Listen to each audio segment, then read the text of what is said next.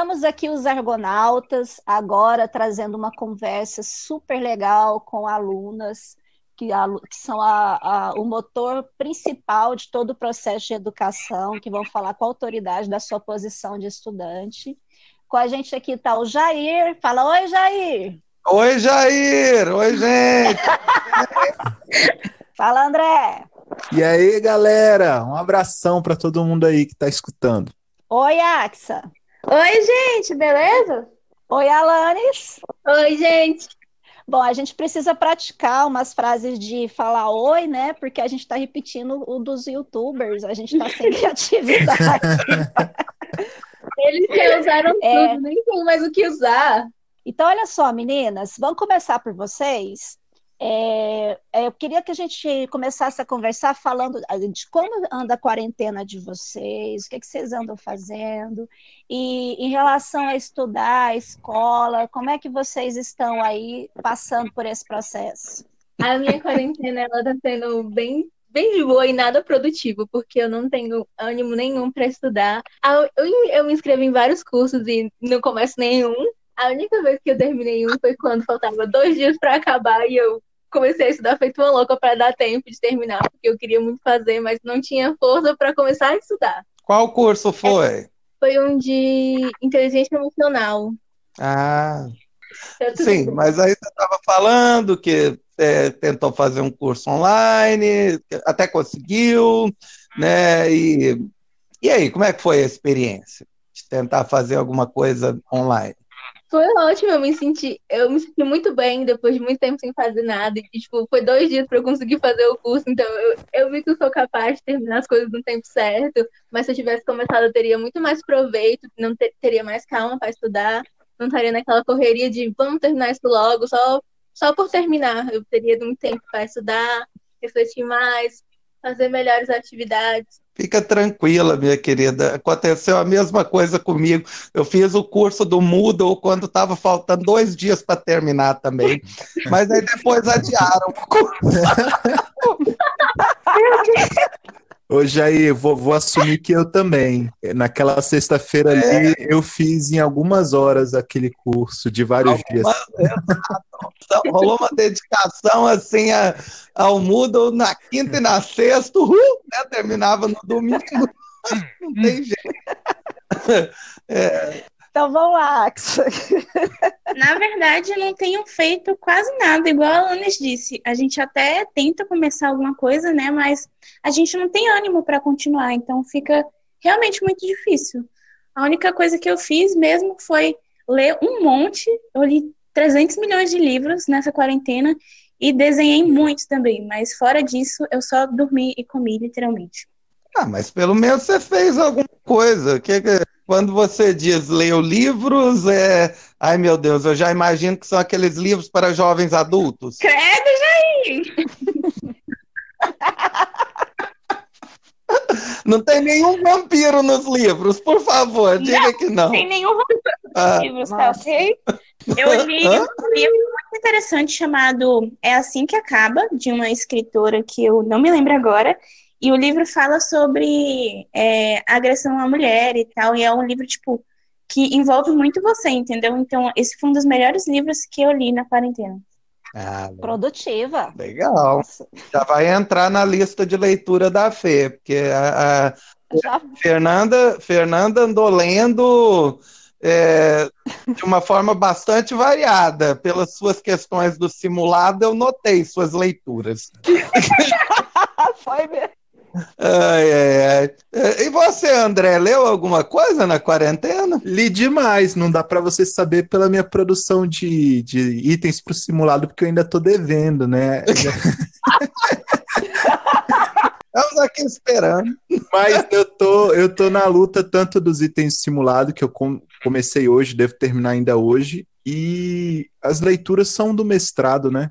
E são variadas, hum. porque estou fazendo um glossário da educação profissional e, e aí Legal. é bem variado. É, eu, eu só li quadrinhos, gente. É, hoje eu estava lendo um que chama Clockwork Lives. É, foi escrito pelo baterista do Rush. É, e o livro É, o livro fala sobre uma mulher que é, recebe de herança do pai um livro, e aí, se ela pinga uma gota de sangue de alguém no livro, é, o livro está em branco, aí aquela gota de sangue escreve a história da pessoa. Uhum. Aí a história da pessoa pode ter assim um parágrafo ou uhum. dezenas de páginas dependendo do quão interessante foi a história dela. E se passa numa atmosfera, atmosfera steampunk, é muito louco. Jair, você se denunciou, você foi falar das meninas para não lerem é coisa de vampiro, aí você mete uma que coloca sangue no livro. É. Eu, eu penso assim, a gente acha que estudar é só fazer as coisas da escola, né? E eu acho que o fato de ler, de desenhar, de exercitar algum hobby, para mim já é uma ocupação.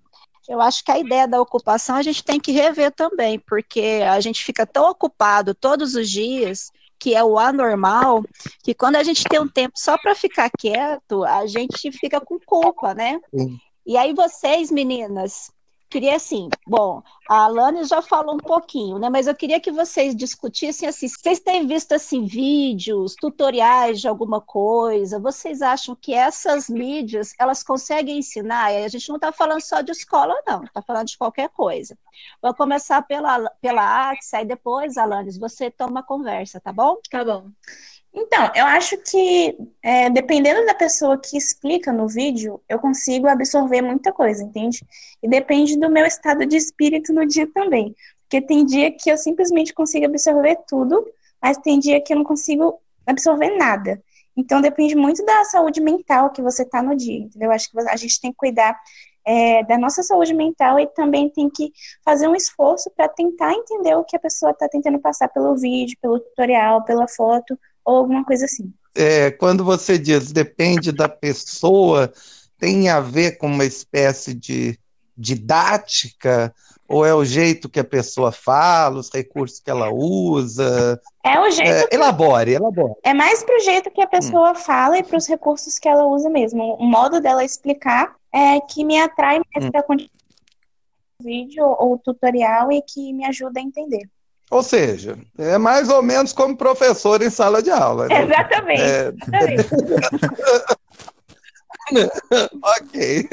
E você, Alane? É bem fácil aprender pela internet, apesar de que quando a gente está aprendendo por videoaula, a gente tem que ter uma concentração bem maior e tem que estudar bem mais. Então, porque qualquer coisa não me distrai. Até porque está, às vezes, no celular, aí chega uma mensagem e me distrai e eu tenho que voltar tudo porque eu não vou conseguir me concentrar de novo. Sim. E eu vejo a necessidade de estudar bem mais, porque tem, tem vários vídeos de cada matéria, né? Mas às vezes eu não encontro, mesmo que eu veja vários vídeos, eu não encontro um professor que me agrade, que explique de uma forma que eu entenda. E na sala de aula, eu posso o professor explicar de outra forma, porque eu não estou entendendo daquela forma. Sim. E ele vai me explicar até eu aprender. Essa é a maior ah. diferença da internet presencial. É, a aula pré-gravada no, no YouTube tem realmente isso, né? Assim, o professor ele cria lá uma aula que em geral é uma versão bem compacta daquilo que a gente falaria em sala. Sim. Então vai ser uns 5, 10 minutos que a gente em sala né, estende isso aí para uma hora e meia a dar uma oportunidade maior, né, do, do aluno ter mais tempo para reflexão. É, quando a coisa é muito condensada, ela, ela causa essa tempestade cerebral mesmo. É, é... Sim, eu acho que esse é um ponto muito interessante de, de, do ensino virtual, né? É que ele exige uma autonomia maior. A gente fica ali na sala, né, tentando construir autonomia com vocês, quando a gente vai para o ensino virtual, isso é exigido pela realidade. Não vai acontecer, vocês não aprendem, né? ninguém aprende. Eu e o Jair lá no Moodle, a gente não aprende se a gente não tiver essa autonomia, essa independência, né? não tiver uma disciplina por si mesmo, uma vontade de aprender a coisa. Né? Não, tem, não tem como. Né? Não é, lá na escola, a questão da obrigação, né? É, vocês estão lá e aí isso ocupa o tempo, a gente fica com o tempo ocupado e a gente vai para essa posição de passividade diante do ensino, né? Eu chego lá e recebo. Chego lá, sento e tá tudo pronto, chega para mim. E no ensino virtual parece, pelo que vocês estão falando também, que exige é, algo mais ativo de vocês, né? Vocês têm que ir atrás. Sim, é isso mesmo. É, eu, até eu tô, eu tô vendo vocês aqui, e aí, por exemplo, e se fosse um, uma videoaula em que vocês pudessem interagir, que aí a gente fala do Meet, por exemplo, aí o professor está falando, você pode abrir o microfone e perguntar. É uma live que está na moda agora, as pessoas fazerem isso. lives. E se fosse isso, aí vocês podem abrir o microfone e perguntar, fazer perguntas por escrito. Vocês acham que daria uma diferença entre essa aula fechadinha e essa outra em que você pode interagir mesmo à distância? Então, eu acho que sim, eu acho que com a aula aberta pelo live fica mais muito, muito mais fácil da gente entender o conteúdo, porque geralmente nesses, nessas videoaulas, tutoriais que a gente vê, a gente não tem nem espaço para gerar dúvidas, entendeu? Eu acho que a maioria dos estudantes aprende muito quando a gente gera as dúvidas sobre o assunto e consegue sanar elas. Então, acho que a live é a melhor opção do, do ensino online. E você, Alanis? Alanis? Eu concordo. Você eu concorda? Concordo com o que você disse. Ok. Se eu tivesse em sala de aula agora, eu ia falar, desenvolva esse raciocínio. Eu concordo com a Axel, porque na sala de aula tem como a gente ter aquela pergunta, tem como a gente perguntar, e vocês vão responder na hora pra gente, vai, e aí a gente vai pra casa sem pergunta, sem dúvida sobre o conteúdo. Mas na internet a gente tem, a gente tem, fica com dúvida depois que deu uma videoaula e a gente tem que ir para outra videoaula para responder essa pergunta e aí lá acaba surgindo outra pergunta e fica é assim. É um, um ciclo infinito. É o ciclo da desaprendizagem. Você está continuamente desaprendendo sobre o assunto, né? Porque vai surgindo cada vez mais dúvida. Eu tenho uma questão para desenvolver aqui com, com elas, nesse, nesse aspecto, que é uma coisa que me toca muito. assim. A gente estuda numa escola de ensino profissional, técnico, né? Sim. Educação profissional. E a gente. É, a AXA, se eu me lembro, a AXA faz segundo. Ixi, deixa eu me lembrar, é controle, né? Sim. A AXA é controle. A AXA é segundo controle e a Alanis é segundo móveis. Isso. Isso, beleza. Então a gente tem a turma né, de móveis e controle ambiental aqui. E numa formação profissional, a gente tem toda uma parte de aprendizado prático, né? Não que na formação geral a gente não tenha isso, né? Se a gente desenvolve competências e habilidades e tal, esse esse ensino só intelectual, né, que a gente vai falando de absorver o conhecimento, esse conhecimento só da cabeça, ele é muito limitado para o que a nossa escola, lá, o Instituto Federal, se propõe. Ele se propõe a desenvolver o ser humano de forma mais completa, né? Fisicamente, aí como é que fica a educação física, né? É, emocionalmente, intelectualmente, com as habilidades, com a técnica profissional, inclusive, né? E aí eu fico me perguntando os limites da, desse ensino à, à distância, no modo virtual, online, pela internet, para esses, esses outros conhecimentos que não são só esses da, da cabeça, esses de absorver. E aí eu queria saber como que vocês percebem isso, se vocês sentem falta né, das laboratório eu, e tudo mais. Eu sinto muita falta do laboratório de móveis, porque é para mim a melhor aula do curso é a que a gente vai lá e produz o móvel. Depois de ter feito um projeto todo, ter pesquisado, a, a hora que eu mais espero é que a gente vai lá montar o, a cadeira, o móvel, algo assim. E não tem como fazer isso de forma online, né? Nem todo a gente não tem como fazer em casa. Você pode saber tudo sobre a teoria, mas se você não souber fazer na prática, não adianta de nada. Isso faz muita falta. É, seria como treinar um cirurgião só de forma virtual, né? Sem o cara nunca Exatamente. ter realmente um pâncreas ali, né? É meio complicado. Eu entendo. Então, eu tenho o mesmo ponto de vista da, da Alanis, né? Porque, assim, as aulas em laboratório, principalmente da nossa turma, eu acho que pra gente são as aulas que a gente fica, tipo, mais eufórico para ter e são as aulas que mais rendem, por mais que tenha menor tempo, são as aulas que a gente mais rende, porque a gente está ali praticando e tal, e a gente se vê no futuro fazendo o mesmo ou alguma coisa próxima daquilo. Então, acho que as aulas práticas, tem que ser, tipo, não dá para fazer de uma forma virtual. E aí a gente perde muito se for fazer de uma forma virtual, porque a gente perde o interesse, a gente perde a euforia, a gente perde a forma de que é feito, não tem como perguntar de novo, ou então a gente simplesmente esquece o que aconteceu naquela aula. Já as aulas práticas têm essa, né? Da gente sempre lembrar o que foi feito, um experimento que marcou muito a gente naquela aula. E aí, só assim, mais uma perguntinha para vocês, meninas, porque vocês fazem o ensino médio junto com as atividades práticas, né? Então, vocês pretendem desenvolver essa atividade que vocês estão aprendendo agora profissionalmente, ou vão escolher um curso superior que tem alguma coisa conectada a isso? Oi, Alanis. Oi, Jair. Quando eu entrei no IF, eu escolhi o Campus Mobile porque era o mais perto e eu não tinha me interessado muito pelo controle ambiental, então eu fui para design de imóveis. E eu me apaixonei assim que eu tive a primeira aula prática, eu já gostei muito do curso. Mas eu entrei querendo fazer direito, então não tinha nada a ver com a área. Mas hoje em dia eu acho que, assim, eu já desisti, assim, um pouco do direito, porque eu tô com um pouco de raiva da justiça brasileira, mas ao mesmo, ao mesmo tempo eu penso que eu devia fazer a diferença na justiça brasileira, e aí eu fico nessa uhum. dúvida. Mas eu tô me interessando bem mais pelo design agora, que eu tô no segundo ano, Talvez, eu não tenho certeza do que eu quero fazer. Talvez eu siga pela área de design, ou relações internacionais, ou ciências sociais, assim. É isso. É, é normal. eu, eu, eu, eu tenho dúvidas, eu tenho dúvidas sobre o que eu quero ser quando crescer. Eu também.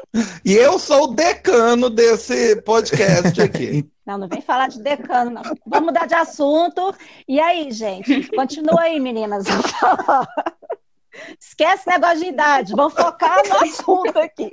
Axa. Então, eu, na verdade, eu não queria fazer nenhum curso técnico, né? Foram os meus pais que me colocaram no IF, porque, tipo, tem aquela reputação de escola e tal. Eu entrei no IF, tipo, meu Deus, não quero nada disso, o que estou fazendo aqui? Mas, depois que a gente começa a ter as aulas mesmo práticas e a gente conhece os professores em si, eu acho que me levou muito para querer entrar dentro da área, da área ambiental, tipo, engenharia ambiental, biologia, controle talvez não, mas alguma coisa relacionada à área. Tem ciência ambiental na UNB Sim. também, é um curso meio correlato. Então, minha consideração final é que eu né, vou mandar né, Beijo para Fê, para Axa, para Alanis, dizer que eu tô com saudade, fazer um cafuné na babinha do André. O André não. É, e, assim, mandar beijo para todo mundo. Assim, e sinceramente, eu tô sentindo falta de sala de aula. Eu nunca achei que eu ia falar uma tá coisa. tá gravado. Mas estou. Foi ótimo. Beijo para todo mundo. Foi beijo. ótimo. Beijo. Vai lá. Vai, fala despedida, então tchau, como é que é? Fala um negócio mais bonitinho aí. Gente, eu adorei participar, muito obrigada por terem me chamado. É, eu tô com muita saudade de vocês. Eu ouvi o primeiro podcast, eu me senti super na aula, a interação de vocês, vocês fazendo piada, eu achei muito, muito legal. Sim, eu também me e senti aí? muito lisonjeada por ter sido chamada por vocês para participar porque tem, tipo, vários outros alunos que gostariam de estar aqui também, então me senti realmente especial por poder estar com vocês. E eu simplesmente amei o tema Argonautas e isso me fez querer participar, tipo, muito, entendeu? Então é só isso, muito obrigada por ter me chamado. Eu estou com muita saudade de vocês, estou com saudade da, da escola, estou com saudade do IF. Nunca pensei que poderia sentir isso, igual a Jair falou, mas é a vida, né? Nós chamaremos é, outros alunos, é, pode é. ter certeza. Só quero deixar meu abraço, também dizer da minha saudade de André, vocês. Fala tchau. Saudade aí de quem é aluno e está ouvindo. Um abração. E daqui a pouco a gente tá, tá se encontrando de novo aí. Um abração. Ah, gente, então, olha, também estou com muita saudade, coisa que eu também não achava que ia dizer com tanta convicção, mas eu, eu amo todos os meus alunos, suporto alguns professores, e logo, logo a gente está junto.